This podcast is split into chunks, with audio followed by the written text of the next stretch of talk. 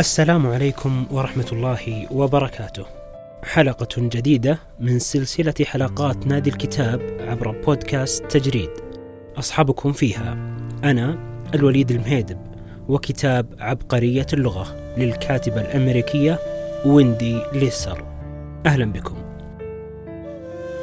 يلامس هذا الكتاب تحديدا فئة المبتعثين بجميع أطيافهم لأنه يركز بكامل محتواه على تجارب ثنائيي اللغة في التواصل وتحديدا التواصل عبر الكتابة.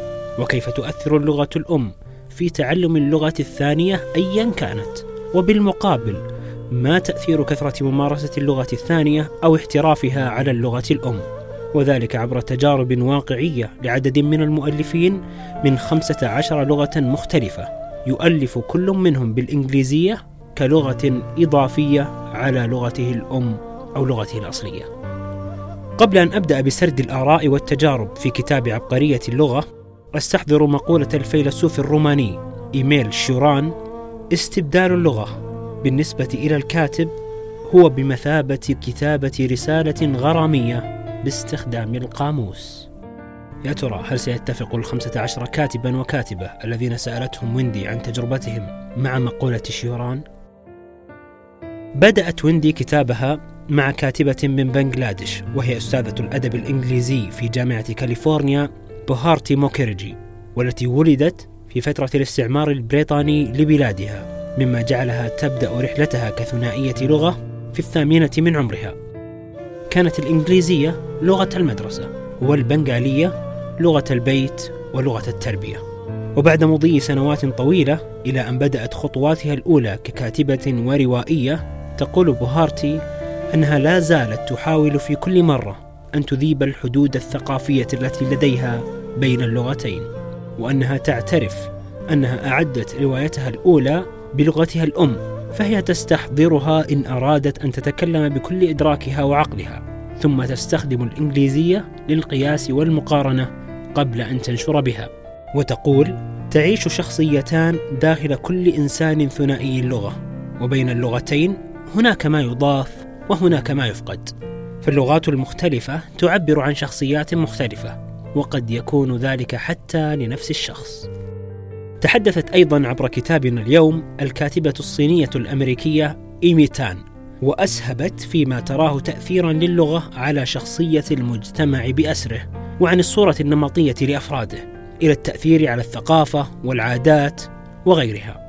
واستشهدت إيمي بأن اللغة الصينية لا تملك مفردات نعم ولا مثلا مما قد يفسره الكثيرون في ردود الصينيين بأنه نوع من المراوغة والحياء أو المجاملة في الردود بينما تراه إيمي سبيلا للوضوح أكثر. لنأخذ مثالا توضيحيا. في الصينية مثلا إن سألك شخص هل أكلت يكون ردك أكلت أو لم آكل وهذه الردود الأطول ربما قد تجعل الجواب أكثر تفصيلا ووضوحا. ومن آثار هذا الأمر على الصينيين مثلا التعود على ذكر بعض التفاصيل في إجاباتهم دائما وعدم الاكتفاء بالأجوبة القصيرة المغلقة مثل نعم أو لا في بقية اللغات. وكي لا نطيل في التفصيل عن أسماء وخلفيات كل من شارك ويندي في كتابها سأمر فقط على وقفات شدتني من أحاديث بعضهم. وربما نطرح من خلالها بعض التساؤلات. وقبل ذلك لعلي أذكر معلومة تحفيزية ذكرت في ثنايا الكتاب حيث أشارت بعض الدراسات أن من لا يتحدث سوى لغة واحدة فهو يفقد ما معدله 30 إلى 40 درجة من مستوى الذكاء كيو فهنيئا لثنائي اللغة. أحد أبرز التساؤلات عن تأثير اللغة نبداها مع اللغة الإنجليزية نفسها. فليس في الإنجليزية مثلا مفردات تمد ظلالها لذوي القربى بتفصيل واف وكأنه أمر غير مهم. الأعمام والأخوال يجمعون في كلمة واحدة وأبناؤهم يجمعون في كلمة أخرى فقط وهنا أتساءل هل اللغة أثرت على الثقافة الاجتماعية وروابط الأسرة لدى الشعوب التي تتحدث بالإنجليزية أم أن العكس هو ما حدث؟ أي أن اللغة أتت تابعة تترجم ثقافتهم الاجتماعية. لا أدري. عن جمال اللغات يقول الكاتب البلجيكي الأمريكي لوك سانت إن الجمال والدقة حليفان بالضرورة. وهذا قد يجعل اللغات الأكثر دقة وصعوبة للتعلم كلغة ثانية مثل العربية. أجمل. إن اتفقنا مع لوكسان طبعا. عن لغات الشارع والتي تتجدد مع مرور الزمن فبخلاف نظيرتها الأمريكية ولغات أخرى فإن للشوارعية الفرنسية معجم مفردات متكامل لكل الكلمات العادية الباب، الطاولة، كأس الماء وغيرها. كلها لديها مفردات مرادفة بالشوارعية الفرنسية ولكن هذه المفردات قديمة جدا بل بعضها أصبح بائدا الآن.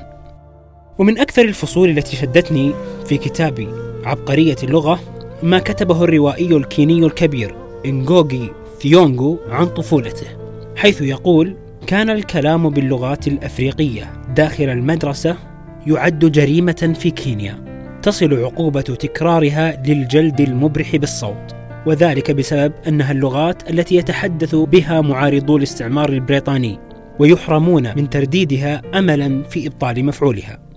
يقول نغونغو أيضا في كينيا كان يعلق على ظهر الطالب المخطئ أو الكسول كلمة حمار ليمشي بها في أرجاء المدرسة.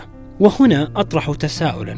هل لمثل هذه الثقافة التربوية الجافة الجافة جدا تأثيرات على المجتمعات الإفريقية أدت لتأخر بعضهم حتى اليوم؟ ربما. الكاتب اليوناني نيكولاس بابندريو شارك في الكتاب بمقتطفات يتذكرها من جده الحكيم. أقتبس منها ما يقول ينزع الناس الملوك دوما ولكن يا بني لم يقدر ملك أن ينزع الناس قط. وفي اقتباس آخر يقول تتشدق الأنظمة الدكتاتورية بالاتفاق دوما بينما الديمقراطية وحدها هي من تسمح بالخلاف أصلا. ثم تحدث نيكولاس عن تأثير الإنجليزية في ثقافة اليونانيين حيث باتت تتكون لديهم لغة شارع جديدة سموها Grenglish وهي اللغة التي يخلط اليونانيون فيها كلمات الإنجليزية وسط جمل يونانية. وأتذكر هنا موضة ما سمي بال Anglo Arab أو الأنجلو عرب والتي تكتب فيها العربية بحروف وأرقام إنجليزية. وكيف أثرت هذه الموضة في بدايات الإنترنت؟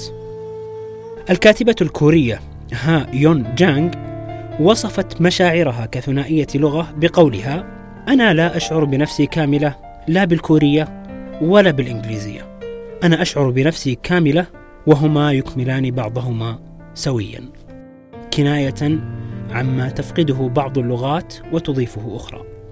ووصف الكاتب الروسي جاري شتاينغارت مرحلة من مراحل التطور التكنولوجي والثقافي العالمية بقوله: إن وصول التلفزيون إلى بيتنا كان أسعد لحظة في حياتي كلها.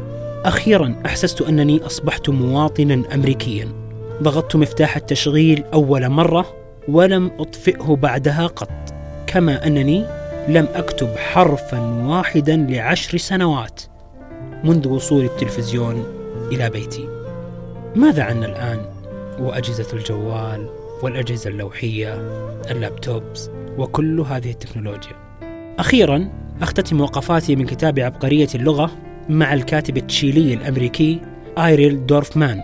والذي أمضى أكثر من تسعة أشهر في محاولة كتابة أول خمسة أسطر من كتاب مذكراته. وذلك بسبب أنه كان مترددا جدا في اختيار الإنجليزية أو الإسبانية لكتابة الكتاب. وانتهى به المطاف باختيار الإنجليزية. ثم كتب مجددا بالإسبانية. ويصف دورفمان كتاب مذكراته بأنه أصبح مختلفا بين كل لغة وأخرى. مختلفا. وليس مترجما فقط. أتمنى أن تكون دقائق استماعكم لموجز كتاب ويندي ليسر عبقرية اللغة محفزة لقراءة الكتاب كاملا. فهو كتاب ثري متنوع ويستحق أن يقرأ كاملا ولا يوجز فقط. وأعتذر عن تقصيري في إغفال بعض ما فيه رغبة في عدم إطالة الحلقة. أخيرا أشكر فريق تجريد ومؤسسيه. أفراح الخلف نوف الحربي هيثم الضاري وخالد خريزة. مع اعتذاري الشديد لهم جميعا عن التأخر في هذه الحلقة التي وعدتهم بها منذ أشهر. إن حازت هذه الحلقة على إعجابك فأنصحك بالاستماع لبقية حلقات بودكاست تجريد فهي أكثر ثراء ومتعة. أستودعكم الله.